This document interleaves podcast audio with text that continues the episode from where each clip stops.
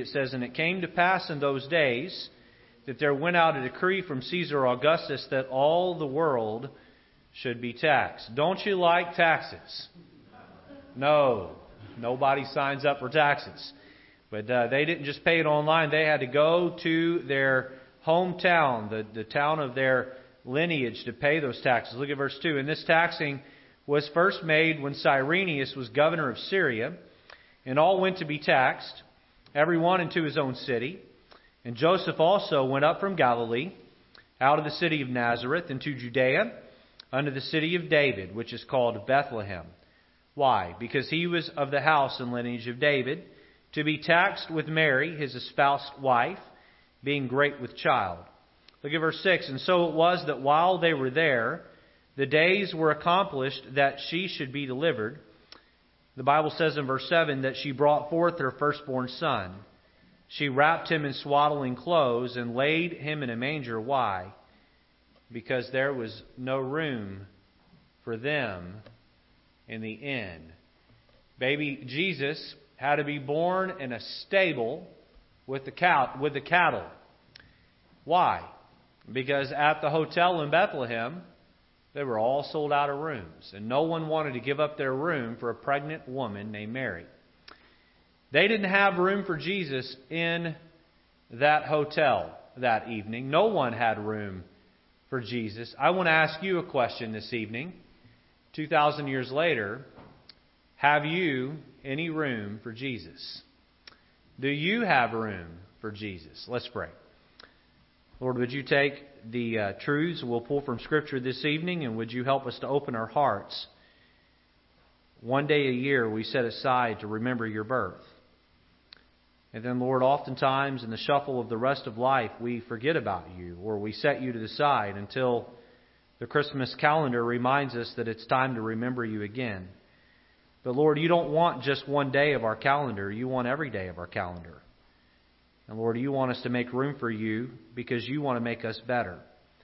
So, Lord, as we consider the scriptures this evening and the truths from them, Lord, would you help us to open our hearts? And Lord, may we make room for you in our life, but not just for tonight and not just tomorrow, but Lord, all the time. In Jesus' name, amen. Please be seated. Well, I would guess many of you here, if not all of you here, know the premise of the Christmas story. God left heaven and came to earth. He was born through a uh, the womb of a virgin named Mary. He was born in Bethlehem, and there he was laid in a manger. We, everyone here, I believe, knows about the Bethlehem star. Uh, they know about the angels that sang to the shepherds they know about the shepherds uh, that went and visited baby Jesus, and they know about the wise men that came from afar uh, and visited with Jesus. Uh, I believe many of you here probably even have wooden or porcelain nativities set up on a mantle or window seal at home. Uh, one of the joys of getting married is blending two different traditions of Christmas together. I say joys. Sometimes there's strife in blending two sets of Christmases together. How many of you here preferred uh, white lights on a Christmas tree? Would you hold up your hands for me? How many of you prefer colored lights on a Christmas tree? How many of you have. No, I'm not going to ask how many of you have fought over that at home. but the blending of Christmas uh, traditions uh, can. One of the uh, things that got brought into our uh, marriage, uh, my wife and I, was the idea of waiting until December 25th to put baby Jesus in the nativity set. I had never even heard of that before. We didn't do that uh, growing up. Uh, but uh, many of us here have these wooden or uh, porcelain nativity sets. Uh, our celebration of the Christ child, uh, with our celebration of the Christ child, the birth of the Christ child, we oftentimes we soften the reality of the message of Christmas. God's method of parenting is clearly far different than ours. I don't know about you, but as a dad of two children, I want to give my best, to provide my best to my children. I want to make their life as comfortable and as easy as possible, but that's not God the Father's parenting style. In fact, He did not send Jesus to be born in a palace. Rather, he sent him to be born in a, in a, in a cattle stable and lay and be laid in a manger. Jesus was not sent to earth to be put in the most expensive private schools that could be found. No, Jesus uh, uh, was uh, was not raised in expensive schools. Mary and Joseph, his parents that were chosen to raise him uh, by God in heaven, they were not people who hung out with the social elites. They were not elitists in any sense. Jesus grew up in the slums of Nazareth. In fact, when Jesus would begin his earthly ministry, someone asked where Jesus was from, and they said, Well, he's from Nazareth. And the statement back was, Can anything good come out of Nazareth? Really? Can anything good come from that side of the tracks, from that side of town?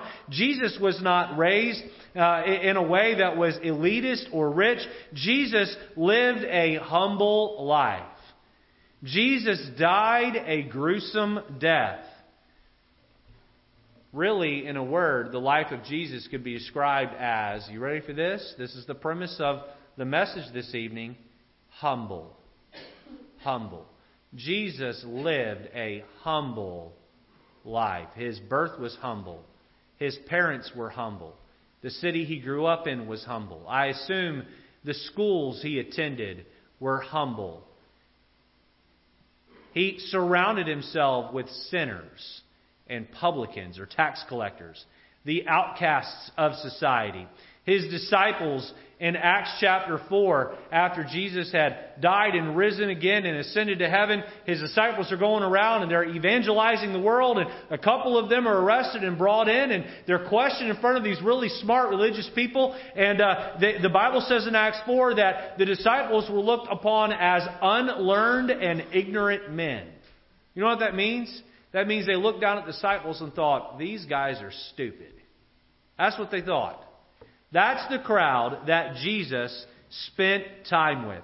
Jesus' life was that of humility. Now, let me just say this here uh, this evening. Many of us are concerned about two things. Number one, we're, each of us are concerned about our own comfort. We want to be comfortable.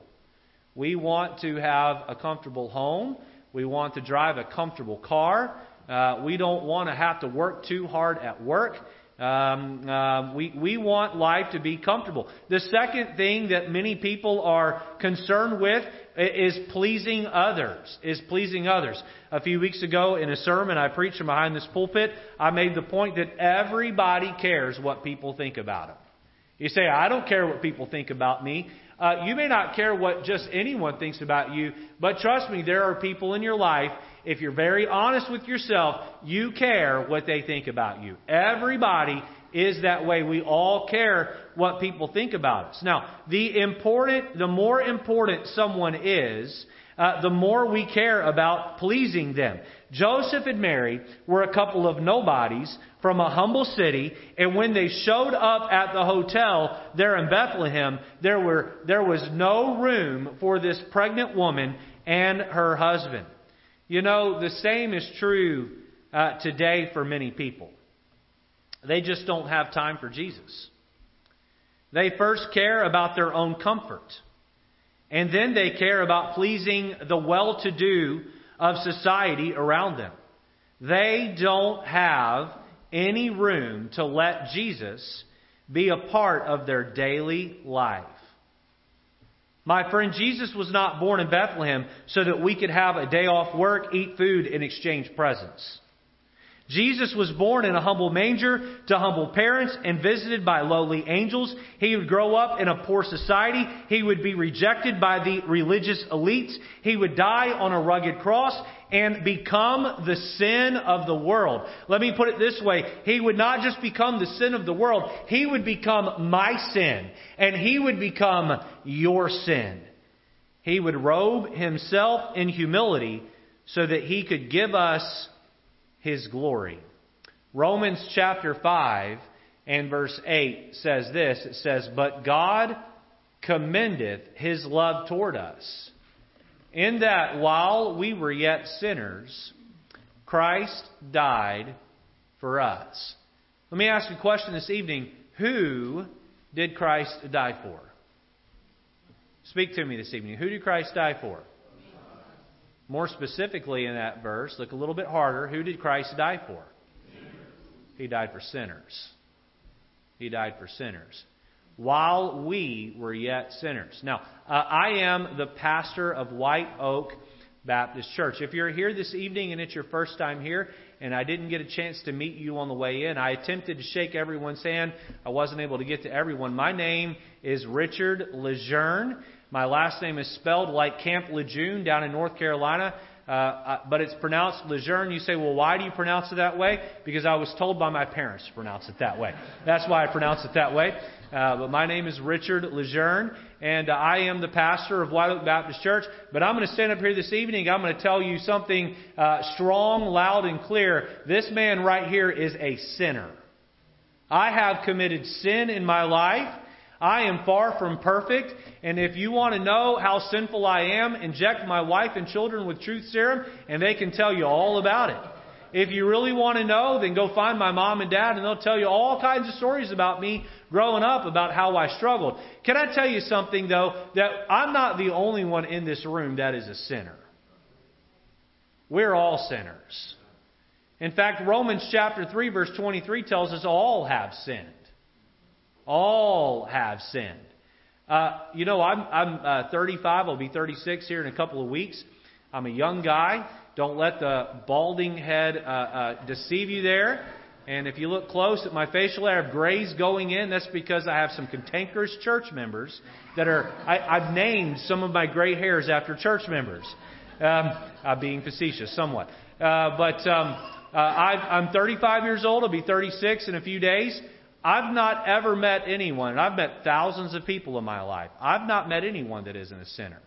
Now, I've met some really good people, but at the end of the day, we're all sinners. Why did Christ die?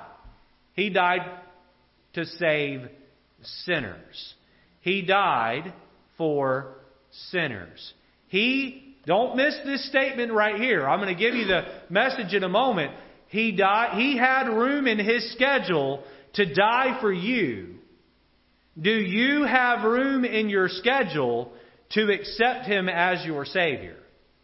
He had enough love in His heart to leave heaven and come, be, and come down here and wrap Himself in flesh and be brutalized and beaten and bludgeoned and murdered on the cross. And He did it for me and He did it for you. He had enough love in His heart for you. Do you have enough love in your heart to choose Him? I want us to look at four simple truths about the life of Jesus this Christmas Eve as each of us considers this question. Rather, as I ask you this question, have you any room for Jesus? I'm going to give you four points this evening. Notice number one, the place of his birth. The place of his birth. And notice that he was born among the cattle. Look back at Luke chapter 2 and look at verse number 6. It says, And so it was that while they were there, the days were accomplished that she should be delivered. And she brought forth her firstborn son and wrapped him in swaddling clothes. Swaddling clothes would have been a, a towel used to wash off the animals. The Bible says there, and laid him in a manger because there was no room for them in the inn. And there were in the same country shepherds abiding in the field keeping watch over their flock by night. Have you ever stopped to think about how miserable Mary must have been giving birth to a baby in a cattle stable? The smell. The smell. How many enjoy the smell of a farm this evening? I got to tell you, you might like the smell of a farm, but not when you're going to give birth. Um, not only the smell, but the unsanitary conditions. Have you ever stopped to think about the draft that must have flowed through the barn? I doubt they were paying attention to the draft while the baby was being delivered, but I'm sure the draft came into play once the baby had been delivered and the baby had been wrapped in those swaddling clothes and they're holding them close. They feel the cold air being pushed through uh, the stable there, the, the bleating of the sheep, the, the, the, the, the, the constant noise of the farm animals there. Here we go to hospitals. We have a doctor and his team who will help a woman through the birth process process. Some women are tough and they don't need any medicine. These women are all tougher than I would be. Others need an epidural. And by the way, a lady that needs an epidural, I'm not throwing any stones at them. Uh, ladies, if you're having a baby, you're much braver than me. Amen. I've heard someone say that if men had to have the babies, the world would have ceased to have a population a long, long, long time ago. Uh, the process, the birth process is messy. But in, in America in 2019, really anywhere, uh, most anywhere in the world in 2019, uh, when you have a baby at a hospital, there are people there to clean the birthing room. Babies today are born into a controlled climate. Uh, they're in a sterile environment. Upon birth, they are cleaned up, they're weighed, they have uh, their, their footprint taken, they're wrapped in a warm hospital blanket, and they're placed into their parent's arm. Back when Jesus was born, no baby had all of today's conveniences, but babies were not expected to be born in a stable with cows and sheep and chickens. The songwriter wrote it this way Away in a manger, no crib for a bed, the little Lord Jesus laid down his sweet head. The stars in the sky looked down where he lay, but little Lord Jesus asleep on the hay. Your King, King Jesus, he was not born to rich elites in a palace of great comfort, but rather he was born to poor peasant parents in a humble cattle stall. Number one, the place of his birth. Number two, notice the proclamation of his birth. The proclamation of his birth. And notice there, it was to the commoners. Look back at Luke chapter 2 and look at verse number 8. It says, And there were in the same country shepherds abiding in the field keeping watch over their flock by night. Try to visualize this as we read it. And lo, the angel of the Lord came upon them, and the glory of the Lord shone round about them, the, the shepherds that is, and they were sore afraid. And the angel said unto them, Fear not, for behold, I bring you good tidings of great joy, which shall be to all people, for unto you is born this day in the city of David a Savior which is Christ the Lord. And this shall be a sign unto you, ye shall find the babe wrapped in swaddling clothes, lying in a manger. And suddenly there was with the angel a multitude of heavenly hosts, praising God and saying, Glory to God in the highest, and on earth peace, goodwill toward men. Well, now that King Jesus had been born, uh, it, it's time to start telling people that he's been born. You see, for thousands of years, dating all the way back to Adam and Eve, a Messiah had been promised. You see, Adam and Eve had eaten of the forbidden fruit. They had chosen to defile themselves with the same sin I struggle with and you struggle with. Uh, whether you're red, yellow, black, white, brown, uh, if you're a human being here this evening, we all have the same ancestry. We all have the same uh, mom and dad and Adam and Eve. And because Adam chose to disobey and defy God, I struggle with sin. And you struggle with sin sin. We all have the same tainted sin blood that's running uh, uh, through our veins. And, and, and you understand that Jesus uh, was needed to be promised to Adam and Eve. In fact, God told Eve in the garden, He said that, that Satan is one day, he's going, uh, speaking of your offspring, he's going to bruise your heel, but your offspring is going to crush his head. And Eve understood that to mean that one day a Messiah, someone who's going to be able to save his people from their sins, was going to be born. You understand that this had been talked about and prophesied about for many, many years. The day had finally come, and the Messiah, the Christ, has been born. By the way, a little Bible note for those of you here that maybe don't know this. The word Christ in the New Testament and the word Messiah in the Old Testament is the same word. When they talk about the Messiah of the Old Testament and you hear the term Jesus Christ, Jesus was the manifestation of that Messiah. Christ would have been translated from the Greek, Messiah would have been translated into English from the Hebrew, but it was the same person, Jesus the Messiah, Jesus the Christ. Hey, this had been talked about by the Jews, passed down from generation to generation for thousands of years. Prophets of yesteryear had prophesied. The day had finally come. It was a big deal. The Messiah, the Christ, had finally been born. The prophet Isaiah foretold that he would be born through a virgin. The prophet Micah foretold the location of his birth, the city of Bethlehem. The patriarch Jacob, whose name would later be changed to Israel, he foretold his lineage to be that of the tribe of Judah. The, the prophet Jeremiah promised that, uh, that the Messiah or the Christ would be a descendant of King David, and the person of Jesus, born through the womb of Virgin Mary, would fulfill every one of those prophecies. Finally, the day has come and King Jesus has been born. While there was no room for him at the Bethlehem Hotel, surely his Father in heaven would send the most important people of society to visit him, right? Well, not exactly. Not exactly. Um, you know, there was a temple in Jerusalem, and the chief priests that ran the temple, while King Jesus was being born in a stable, they were fast asleep in their beds in Jerusalem, just a few miles away. Businessmen of great wealth and power were resting in their homes with their families back in the suburbs of Jerusalem. So, who did heaven choose to tell of the birth of King Jesus. Heaven chose to send angels to tell lowly shepherds. Lowly shepherds. I want you to picture this. They're out in their field.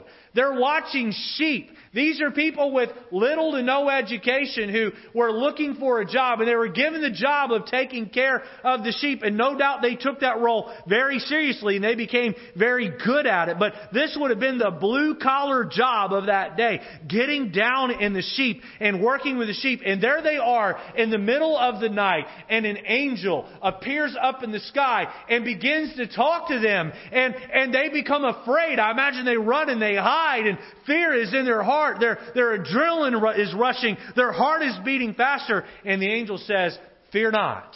For behold, I bring you good tidings of great joy that shall be to all people. For unto you is born this day in the city of David a Savior, which is Christ the Lord.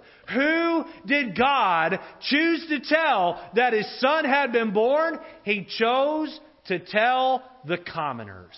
He chose to tell the humble of society. It takes the humility and simplicity of someone like a shepherd before they can begin to hear the message and understand the message of Christ's birth. Are you listening to me this evening? There will be a lot of people one day who miss out on heaven for one reason and one reason alone they think they're too smart for Jesus. You see, getting into heaven does not require you to be intelligent, it requires you to be humble. Many, many people that I meet, I will share with them the simplicity of God's path to heaven. And it goes right over their head because they want it to be more difficult than it really is. I want you to understand something I'm going to show you in the rest of the sermon here this evening. God does not care about your religious background. God does not care about how good or bad of a person you've been to this point. What He cares about is can you come to Him with a humble, trusting heart and believe that Jesus was born to die for you? Can you come to the place where it isn't about how good you've been, but rather it's about what Christ has done for you? I want to just shoot a hole through the theory right here, right now, about God expecting you to be a good person to get to heaven. Are you listening this evening? You remember when Jesus hung on the cross? We all know the story here, right? Many of you uh, have been raised religious. Stratford, I believe, is uh, uh, uh, reported in the, the census a few years ago to be 93% Catholic. And so, if you were raised Catholic, then you know the story of Jesus' death on the cross. You remember Jesus hung up there on the cross, and what did he have on both sides of him? You all know, right? He had malefactors, he had thieves, he had very bad people, and there Jesus is hanging in the middle of two thieves, one on his left and one on his right. And one thief says to Jesus, he says, if you really are who you say you are, then, then, then, then, then, get yourself down and and take us with you. The other thief rebukes his buddy and he says, Hey, look, we're up here because we deserve to be up here. Did, did either one of those thieves have righteousness or good works to offer to get them into heaven? No. Uh uh-uh. uh But the one thief had the one element necessary to get into heaven. You know what that was? He had faith. He looked over at Jesus and he said this. Listen carefully. He said, Remember me, Jesus, when you enter into your kingdom. You know what he's saying to Jesus? I believe you are who you say you are. I believe you're dying in my place. I want you to take me with you to heaven. And you know what Jesus looked over him and said? He said, Today thou shalt be with me in paradise. I don't know that that man ever darkened the door of a church. I don't know that that man really had too many good works on his account. But you know what he did have? He had faith. He had faith. You know what else he had? He had enough humility to put that faith in Jesus. Number one, the place of his birth. Number two, the proclamation of Christ's birth. Notice number three, the purpose of his birth. The purpose of his birth. Uh, Jesus was not born so we could have a day to exchange gifts. Jesus was born to die on a cross. Look at John chapter number 3 with me if you can. Again, the verses will be on the screen if that's uh, more convenient for you here. But please, one way or another, follow along, whether it's in the Bible or up on the screen. John chapter 3, look at verse number 3 there. Here, Jesus is talking with a religious man who is lost, a religious man that is hell bound. And Jesus is trying to explain to him how this religious man can get past his religion and get to heaven. Look at verse 3. Jesus answered and said unto him, this is Nicodemus. Verily, verily, I say unto thee, except a man be born again, he cannot see the kingdom of God. Nicodemus saith unto him, How can a man be born when he is old? Can he enter the second time into his mother's womb and be born? Jesus answered, Verily, verily, I say unto thee, except a man be born of water and of the Spirit, he cannot enter into the kingdom of God. That which is born of the flesh, speaking of a physical birth, is flesh, and that which is born of the Spirit, speaking of a spiritual birth, is spirit. Look at verse 7. Marvel not that I say unto thee, ye must be born again. Look down at verse number 11 of John chapter 3, and we pick up the conversation again, Jesus with Nicodemus. Verily, verily, I say unto thee, we speak that we do know, and testify that we have seen, and ye receive not our witness. If I have told you earthly things, and ye believe not, how shall ye believe if I tell you of heavenly things? And look at verse 13. And no man hath ascended up to heaven, but he that came down from heaven, even the Son of Man which is in heaven. Look at verse 14. And as Moses lifted up the serpent in the wilderness, so must the Son of Man be lifted up. Why did Jesus come? Jesus came to die. He came to die on a cross. To those of you that walked in the door this evening under the premonition that you had to be a good person to get into heaven, or that you had to hold to some religious set of works to get into heaven, let me ask you just one question, if I could. If being a good person got you into heaven, then why did Jesus die on the cross? What was that about? If I could just work real hard and be good and have my goods outweigh my bads and, and, and, and, stand at heaven's gate and plead my own case of righteousness, then why would God leave heaven, wrap himself in flesh, and be brutally murdered on a cross? What did he do that for? You see, Jesus died to save us, rescue us from our sin. Matthew chapter 1, verse 20 and verse 21 says this, but while he is this speaking of Joseph, while he thought on these things, behold, the angel of the Lord appeared unto him in a dream, saying, Joseph, thou son of David, fear not to take unto thee Mary thy wife, for that which uh, is conceived in her is of the Holy Ghost. Look at verse 21 with me. And she shall bring forth the son, and thou shalt call his name Jesus. Let's read the rest of that verse together. Ready? For he shall save his people from their sins. That's why Jesus came. He came to save his people from their sins. I'm going to share with you a message that's not a very popular sermon to preach. But I'm not concerned about being popular. I'm concerned about helping you find Christ. Here's the message. If you have committed even one sin, the Bible says you're guilty of breaking the whole law. James says this if ye offend in one point, ye offend the whole law. I want you to picture the Ten Commandments that were given to Moses in Exodus 20 as a chain. You picturing it? How many of you here have ever told a lie? Oh, my hand is up. Hold your hand up for me if you've ever told a lie. Everyone look around. If someone's hand isn't up, they're lying right now. you know what? You've broken the law. You've offended. That chain is broken. You know what you need? You need help. What I'm trying to get you to see this evening is you cannot be saved until you first understand that you are lost. You are lost. You say, well, if I'm lost, then, then where does a lost person go? The Bible couldn't be any clearer about it. Revelation chapter 21 and verse 8, we get to the very end of the world, and the Bible says this God in heaven is getting ready as a judge to judge all of mankind. It says, But the fearful and unbelieving and abominable and whoremongers and adulterers. And then it says this, And all liars shall have their part in the lake which burneth with fire and brimstone, which is the second death. Hey, I'm not standing up here this evening to tell you this because I hate you. I'm telling you this because I care for your soul. Those that sin, this includes this guy right here, those that sin deserve to go to hell. And you know what Jesus did? He came and he died on the cross to go to hell for you. Go to hell for me. Can we put Romans 5 8 back up on the screen?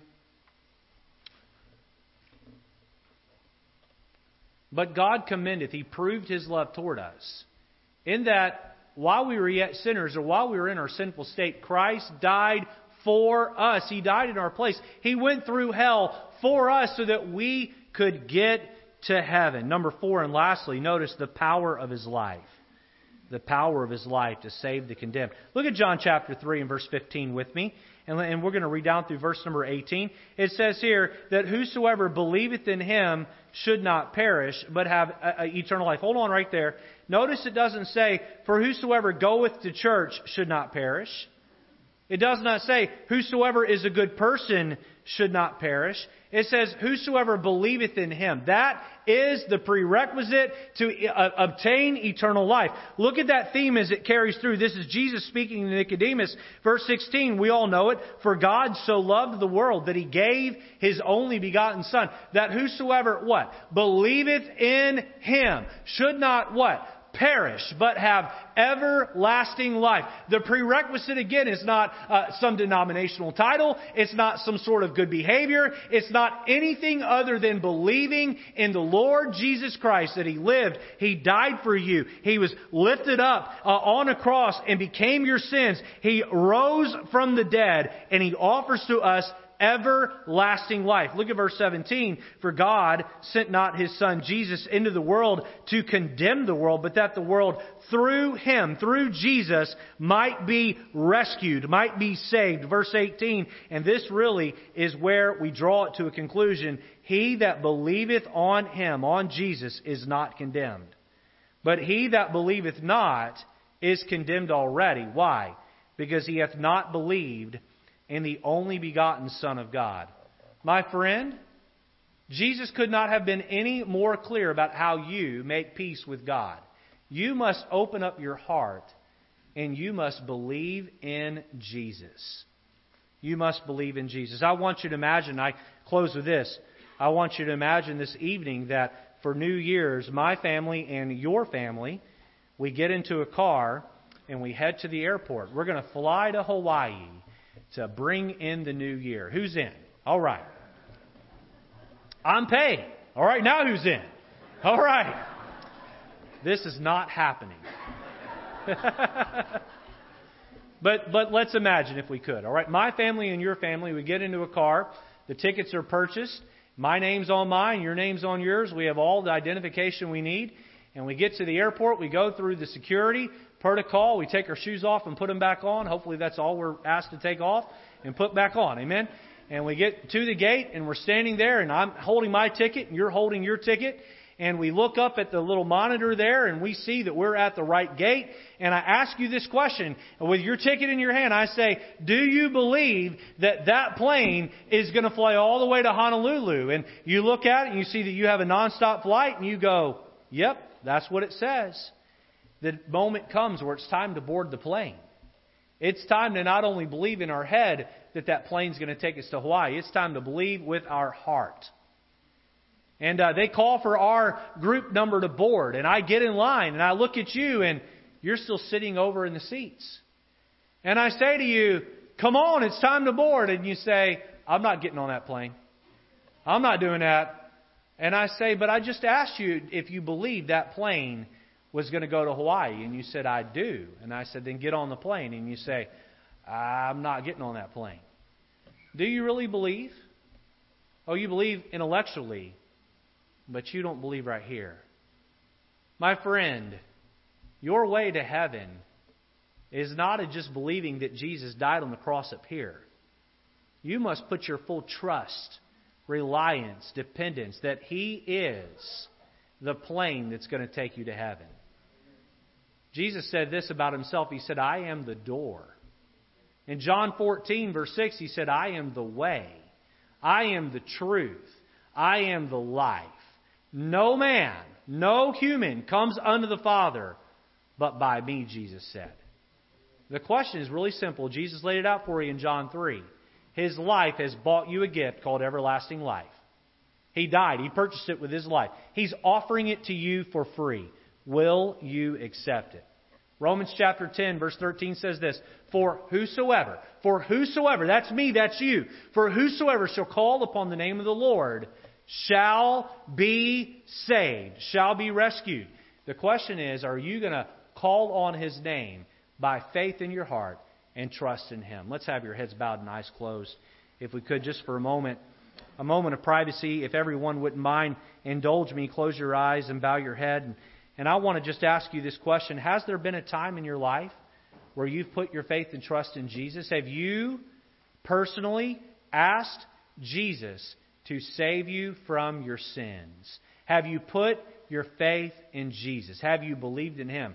For me, I was a small child. I was sitting on the front pew of a church after a Sunday evening church service, and I understood that I was a sinner. I understood that my sin had condemned me to hell. I understood that Jesus went through hell on the cross for my sin, and I understood that my faith was required to receive that gift. I bowed my head as a small child, and on April 8th, 1988. I called on Jesus' name. I asked Him to take away my sin. I asked Him to be my Savior. Have you done that? You don't need to know the date, but you do need to know that you've done it. Right there where you sit right now, if you've never put your faith and trust in Jesus Christ to save you, can I help you to do that? I would like to lead you through a prayer. There's no magic in the words of this prayer. All I want to do is help you to express the faith that you have in your heart that Jesus was born, that he lived, and that he died for your sin. If you'll mean this prayer from your heart, the Bible says that thou shalt be rescued, thou shalt be saved. Right there under your breath, will you just pray this prayer? Will you say, with a humble heart, will you say, Dear Jesus, I know that I'm a sinner, and I know that my sin is wrong. I know I deserve to go to hell for my sin. Thank you, Jesus, for dying on the cross in my place. I believe in you, and you alone is my way to heaven. Save my soul and take me to heaven when I die. In Jesus' name.